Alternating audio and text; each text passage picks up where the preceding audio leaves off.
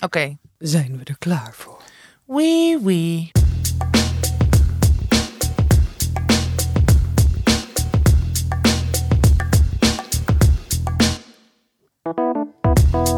Hallo mensen, hallo. Hallo, welkom bij de 21ste aflevering van Tussen 30 en Doodgaan. Je luistert naar de levensvragen. Ja, we hebben weer een hele bunch fantastische levensvragen binnengekregen. Ja. Van onze fantastische luisteraars. Ja, sorry, ik wil een t-shirt met jullie erop. Ja, ik ook. Ja. Maar zulke leuke mensen, de DM's die wij de hele tijd krijgen. Dat is echt heel leuk. Ja, alsof je gewoon helemaal allemaal vriendinnen of vrienden, ook mannen... Aan het appen bent. Ja. Heel leuk. Het is echt heel leuk. Echt heel leuk. Heel leuk. Nee, nu loop ik echt te kutten. Sorry. Het is zo irritant. I know. Maar Lou is echt een puber. Maar moet kunnen. Ja, moet kunnen. Die dagen zitten er ook tussen. Zullen we gewoon meteen met de eerste beginnen? Steek van wal. Ik weet... Nou, anoniem doe ik hem hoor. Oh ja, wel fijn als jullie misschien in het vervolg... willen zeggen of hij anoniem of niet moet. Want nu doe ik eigenlijk bijna alles anoniem... omdat er heel vaak niet bij staat. Dus dat zou heel fijn zijn. Oké. Ja. Hi, waanzinnige tussen 30 en doodgaan vrouwen. Ik zit... Oh, hier kan even allemaal veren in onze reet. Ik zit al weken hinnikend van het lachen... en soms gewoon stil van ontroering... op de fiets te luisteren naar jullie podcast. Dankjewel. Ik was benieuwd naar jullie ideeën over het volgende... Ik merk namelijk dat ik in mijn relaties, vooral met mannen, maar toch ook wel in niet-romantische relaties, in dezelfde soort patronen verval. Ik heb de meest fantastische vrienden, maar ik merk dat mezelf echt blootgeven toch lastig blijft.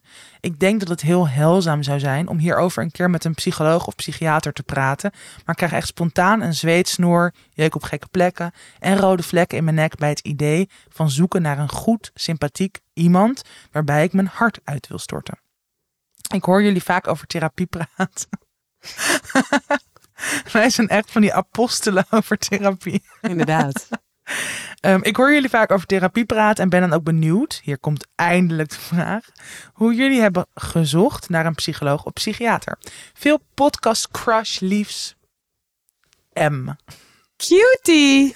Nou, echt heel fijn. Heel fijn, heel lief bericht. Ja, dit is inderdaad een lastige quest. Ja, omdat de GGZ... Een grote drukke teringzooi is eigenlijk. Met alleen maar wachtlijsten, wachttijden. Ja. Plus je moet goed kijken of jouw psycholoog, is het waarschijnlijk, wordt vergoed door jouw zorgverzekeraar. Ja. Eigenlijk het allereerste wat je moet doen is naar je huisarts gaan. En zeggen, ik loop ergens tegenaan. Ik wil heel graag een doorverwijzing naar een psycholoog. Want een psychiater, ik denk niet dat je daar voor deze vraag naartoe gaat. Nee, in eerste instantie niet. Ja. Eigenlijk is de reguliere manier om dat te doen... is dus via je huisarts, dan krijg je een doorverwijzing. Dan wordt het ook geregeld met jouw zorgverzekering. Maar inderdaad, dan. Vaak heeft je huisarts dan wel tips... of die kan je in contact brengen met iemand. En dan kom je eigenlijk vrijwel altijd op een wachtlijst terecht. Ja. Ja, toen ik een doorverwijzing kreeg naar de psycholoog... had ik 3 dagen niet geslapen. 4. Kreeg ik allemaal slaappillen voor in de tussentijd. Maar werd er gezegd, je mag niet werken totdat je weer beter bent. Want ik had last van PTSS. Mm-hmm. En ik was eigenlijk gewoon een beetje gevaarlijk voor mezelf. Ja. Want dat gebeurt als je niet slaapt. Dan ben je eigenlijk ontoerekeningsvatbaar. Mm-hmm. Toen heb ik ergens in een soort van hele gekke opwelling... gewoon een soort van noodkreet eruit gedaan... naar alle psychologen in mijn... Ik had gewoon een standaard mail gemaakt. Dit is er met mij aan de hand. Ik ben 4 dagen wakker. Bla, bla, bla. Ik wil hier heel graag over praten. In jouw stad of regio? Of... In mijn stad of regio. En ik had gewoon via mijn zorgverzekeraar... heb je zo'n lijst van wie zit er aangesloten. Mm-hmm. Dus wie kan je aanspreken. En toen had ik gewoon heel veel mazzel dat mijn psych... die was er zo door getriggerd van... Ja, Heeft hij daarop gereageerd? Van ja, ik bel je even. Ik heb een wachtlijst, maar... nou ja, die wat is er aan de hand? En ik vertelde het een beetje. En toen zei hij dat hij over een paar weken inderdaad plek had. En toen zei hij, maar zoek gerust door. Mm-hmm. Weet je, zoek gerust door. Mm-hmm. Maar weet in ieder geval, ik wil best met jou een intake inplannen. Ja. Kijk, dat is natuurlijk nu bij deze vraagsteller niet aan de hand. Maar het netwerk van psychologen en psychiaters, die hebben, weet je wel, veel contact met elkaar. Mm-hmm. En ook met huisartsen. Mm-hmm. Dus ik denk toch dat je wel redelijk actief op zoek moet gaan. Maar het ook misschien hardop uitspreken naar hele goede vrienden. Nou, dat wil ik net zeggen. Ja. Ik denk dat het best wel... dat je juist misschien in je eigen kringen eens rond moet vragen van... Hey, of als je weet, ik bedoel, van je goede vrienden weet je waarschijnlijk wel dat ze in therapie zitten. Mm-hmm. Waarom ze wel of niet blij zijn met hun psych. En als dat een beetje resoneert met, weet je wel, wat jij een fijn persoon vindt of een fijne aanpak. Ja. Waarvan je dat in ieder geval vermoedt. Dan is dat misschien ook wel iets. Want ik ken best wel veel mensen die dus bij dezelfde psych als hun vrienden zitten. Ja. En dat gewoon eigenlijk een hele goede match is. En dat je dan al meteen een soort persoonlijke aanbeveling hebt... die je natuurlijk vaak in dat netwerk gewoon mist. Mm-hmm. Doe, jij hebt eigenlijk gewoon heel erg geluk gehad... dat het meteen een match was waar je nu al jaren zit. Geschoten. Ja. Ja. En het had natuurlijk ook iemand kunnen zijn die je misschien een eerste... Want dat is het ook nog, hè. Dat je... Iemand kan soms best wel helpen met eerste... hulpvragen of klachten. Maar dan blijkt uiteindelijk gewoon op persoonlijk niveau niet echt een match te zijn. Mm-hmm. En dan is het alsnog voor de time being gewoon misschien prima. Ja. Maar als je echt voor de langere termijn met iemand het traject aan wil gaan, is die klik natuurlijk wel echt heel erg belangrijk. Ja. Vooral, en dat is ook wat er uit dit bericht blijkt, dat er gewoon al best wel veel spanning omheen zit om überhaupt die stap te wagen. Mm-hmm. Dus dan wil je dat natuurlijk het liefst toch wel zo snel mogelijk bij een fijn en veilig iemand. Ja. Maar ik denk dat je ook...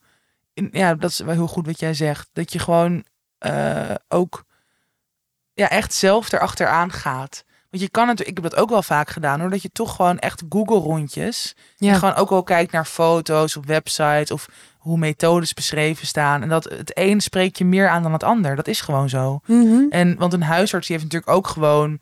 soort algemene grabbelton voor heel veel verschillende mensen. Ja.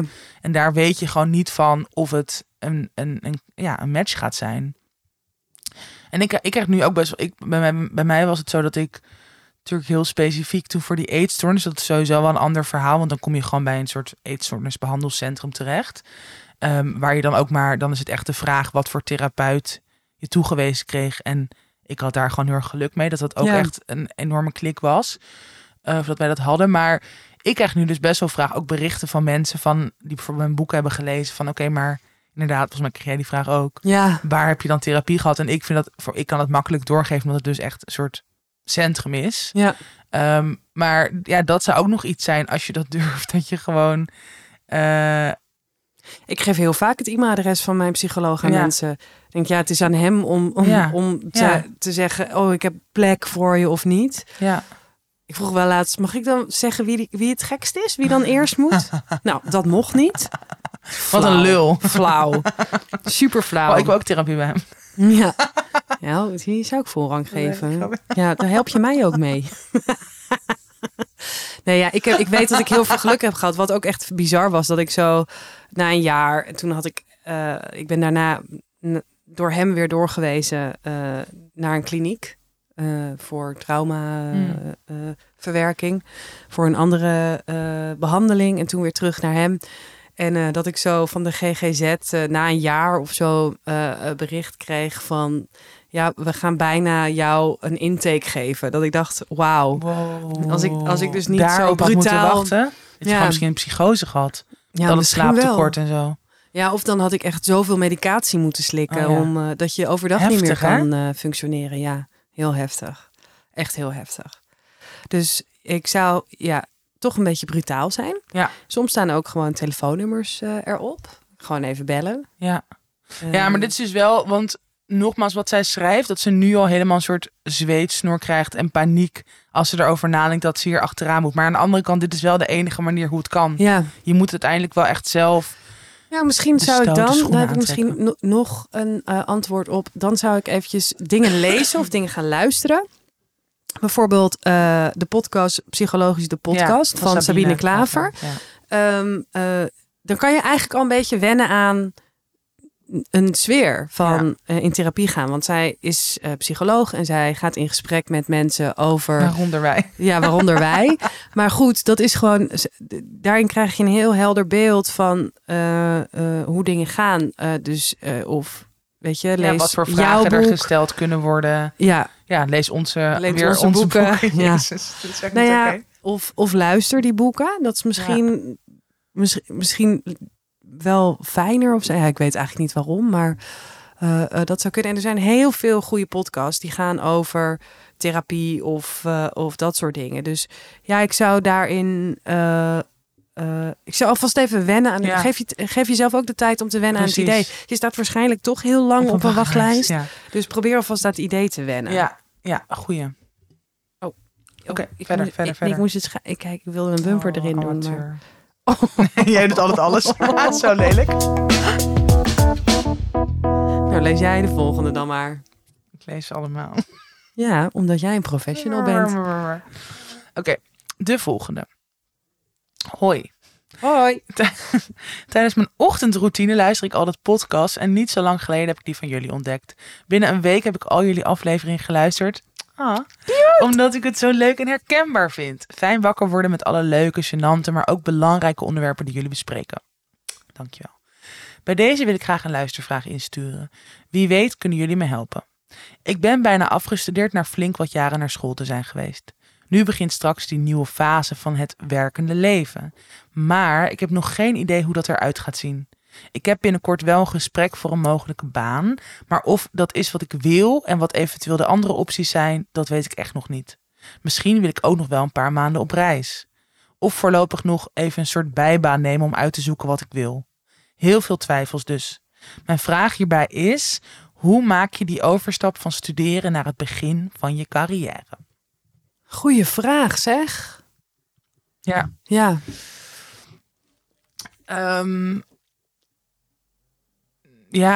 Ik ben toch geneigd om te zeggen... Stel het aangaan van een vaste baan... lekker een beetje uit.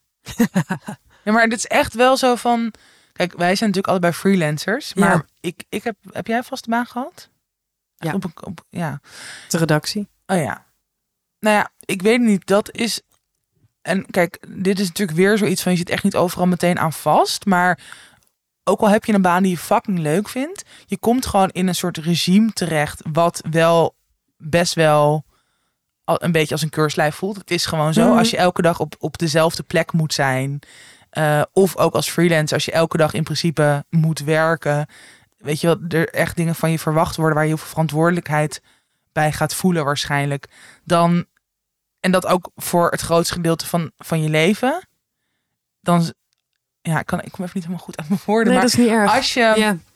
Als je de mogelijkheid hebt, en dat is natuurlijk ook of je financieel die mogelijkheden hebt, en dus inderdaad ideeën hebt over waar je naar op reis wil, of naar wat voor bijbaan je hebt, dan zou ik dat gewoon, dan zou ik mezelf dat gunnen.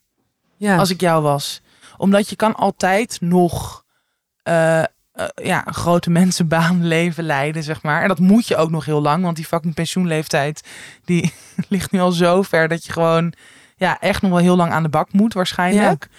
Dus het is ook... dat herinner ik me nog wel, dat het ook... daar kan ik nu echt nog wel soms al nostalgisch aan terugdenken... van die jaren dat je gewoon nog een beetje dat spelen... een beetje uitzoeken en een beetje proberen. Dat is, ik bedoel, soms inderdaad word je gek van de twijfels... en denk ik wil nu weten wat ik ga doen. Maar het is ergens ook heel lekker dat je dat nog hebt. Een soort van aanloopfase. Ja, ik zou een reis plannen, maar niet meteen. Die zou ik plannen voor over een half jaar of over een jaar. Dan zou ik die tijd gebruiken om wat je zei, de bijbaantjes, misschien alvast iets te proberen. Ja. Heel veel contact leggen bij dingen die je leuk lijken. Gewoon echt wel actief oriënteren. Ja, actief oriënteren. Je studeert nu nog, je bent aan het afstuderen. Er zijn op school, als het goed is, jobcoaches waar je mee in gesprek kan. Soms zien andere mensen dingen bij jou waar jij nog nooit over hebt nagedacht, die allemaal deuren openen. Ik zou vooral met zoveel mogelijk mensen in gesprek gaan. Ja. Dat zou ik doen, want dat heeft te maken met wat jij zegt, die actieve oriëntatie. Ja. Maar inderdaad, gun jezelf ook heel veel, eigenlijk gewoon een jaartje erbij. Dus je kan best oriënterend werken en sparen voor die hele mooie reis. Ja. En eigenlijk gewoon een beetje ook afwachten met wat het leven je voor je in petto heeft. Ja, maar en inderdaad gewoon met heel veel mensen praten waarvan je denkt, oh ja, maar die heeft volgens mij wel een leuke of interessante baan. En gewoon heel veel vragen stellen en misschien kijken of je, dat hoorde ik laatst ook weer van iemand, die dan gewoon echt wel, en nogmaals, dit moet je dan ook financieel gewoon kunnen bewerkstelligen. Mm-hmm. Maar dat je gewoon verschillende korte stages loopt of zo. Ja. Of gewoon verschillende bijbanen doet in verschillende branches. Ja. Dat je inderdaad echt merkt van, maar dit past me wel, dit minder, waarom dan? Dus dat je gewoon nieuwsgierig blijft. Of sugar daddy. Ja, altijd een goede andere optie. Ja, zeker. Oké. De laatste. Ja, kom maar. Bro. Wil jij die niet voorlezen? Ja hoor. Doe je ook eens wat. Hoor haar. Maar Lou draait altijd aan alle knoppen. Hè? Dat hebben we nog misschien helemaal nooit verteld. Ja. Dat jij hier natuurlijk een beetje met rinsen. Maar nu helemaal alleen. Mm-hmm. Knap hè? Heel knap. Stoer hè? Dat ze dat zelf kan, de techniek. Kan ze goed een knop draaien, die meid. Dit is een anonieme. En even kijken. Hoe accepteer je grote gewichtstoename? Ik was nooit slank, maar ben nu echt dik, rond maat 50. Ik probeer het te accepteren, omdat ik weet dat afvallen vrijwel onmogelijk is. Maar ik ervaar lichamelijke ongemakken. Vind het lastig mooie kleding uit te zoeken en worstel er dagelijks mee. Hoe kan ik zorgen dat dit beter gaat of eenvoudiger wordt? Mooie vraag, ja. Mensen zijn zo mooi eerlijk. Ja, heel mooi. Dit herken ik wel heel erg. Mm-hmm. Ik denk dat... Ik weet natuurlijk... Kijk, iedereen heeft een andere situatie. Maar wat mij wel heel erg hielp...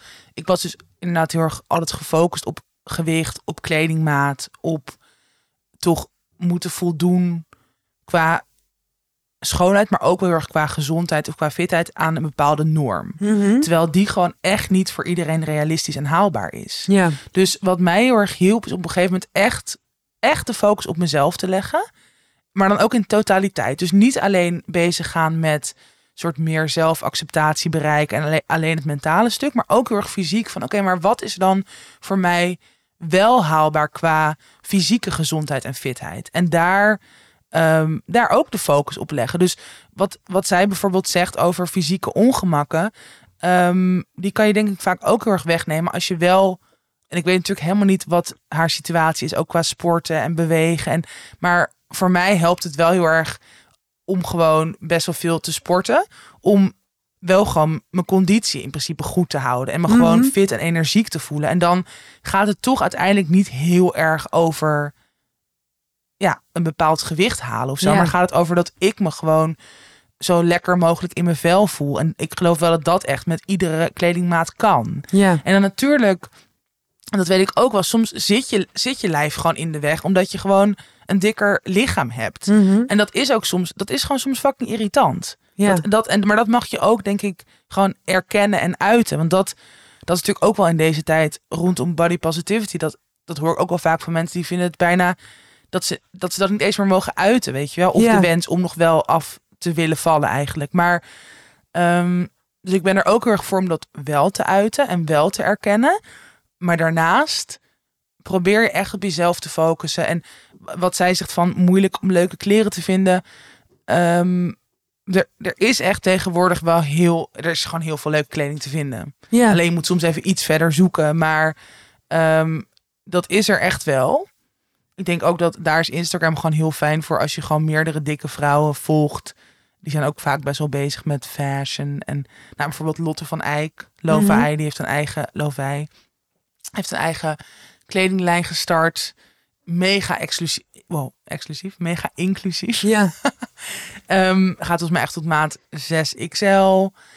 Is duurzaam. Want dat is natuurlijk... Dat is waar ik bijvoorbeeld heel vaak tegenaan loop. Dat je gewoon toch wel heel erg vaak nog bij fast fashion terechtkomt. Als plus-size mens. Omdat er gewoon heel weinig duurzame plus-size fashion... Maar goed, dat is een ander verhaal. Maar in ieder geval, het is er echt wel. En soms moet je iets meer je best doen. Dat is ook irritant. Dat laat nog wel zien dat de maatschappij nog steeds... niet echt ingericht is op dikke mensen. Maar... probeer vooral op jezelf te focussen op zowel je fysieke en mentale gezondheid. En ja, wel, en het helpt mij ook nog steeds wel om gewoon heel veel dingen te lezen. Dus boeken te lezen, artikelen te lezen over lichaamsneutraliteit. Dat vind ik echt zo fijn om veel meer naar je lichaam te kijken in termen van functionaliteit. Wat doet het voor je? Want elk lichaam doet fucking veel voor je. Wat ook de, weet je wel, condities zijn. En minder op dat esthetische. Ja. Maar dit blijft gewoon iets waar je waarschijnlijk de rest van je leven mee bezig zal moeten zijn. En dat ook accepteren, denk ik. Dat, en ik zou ervoor zorgen dat... wat je moet weten is helemaal met social media. Social media is er om jou ongelukkig te maken. Want dat is hun verdienmodel. Ja. Hoe ongelukkiger jij bent, hoe meer jij op social media gaat zitten. En hoe meer jij je ook gaat vergelijken met andere vrouwen. Die waarschijnlijk in jouw ogen gelukkiger zijn. Door whatever, wat voor reden. Demp gewoon de mensen waar je op dit moment eventjes niet zo blij van wordt. Ja.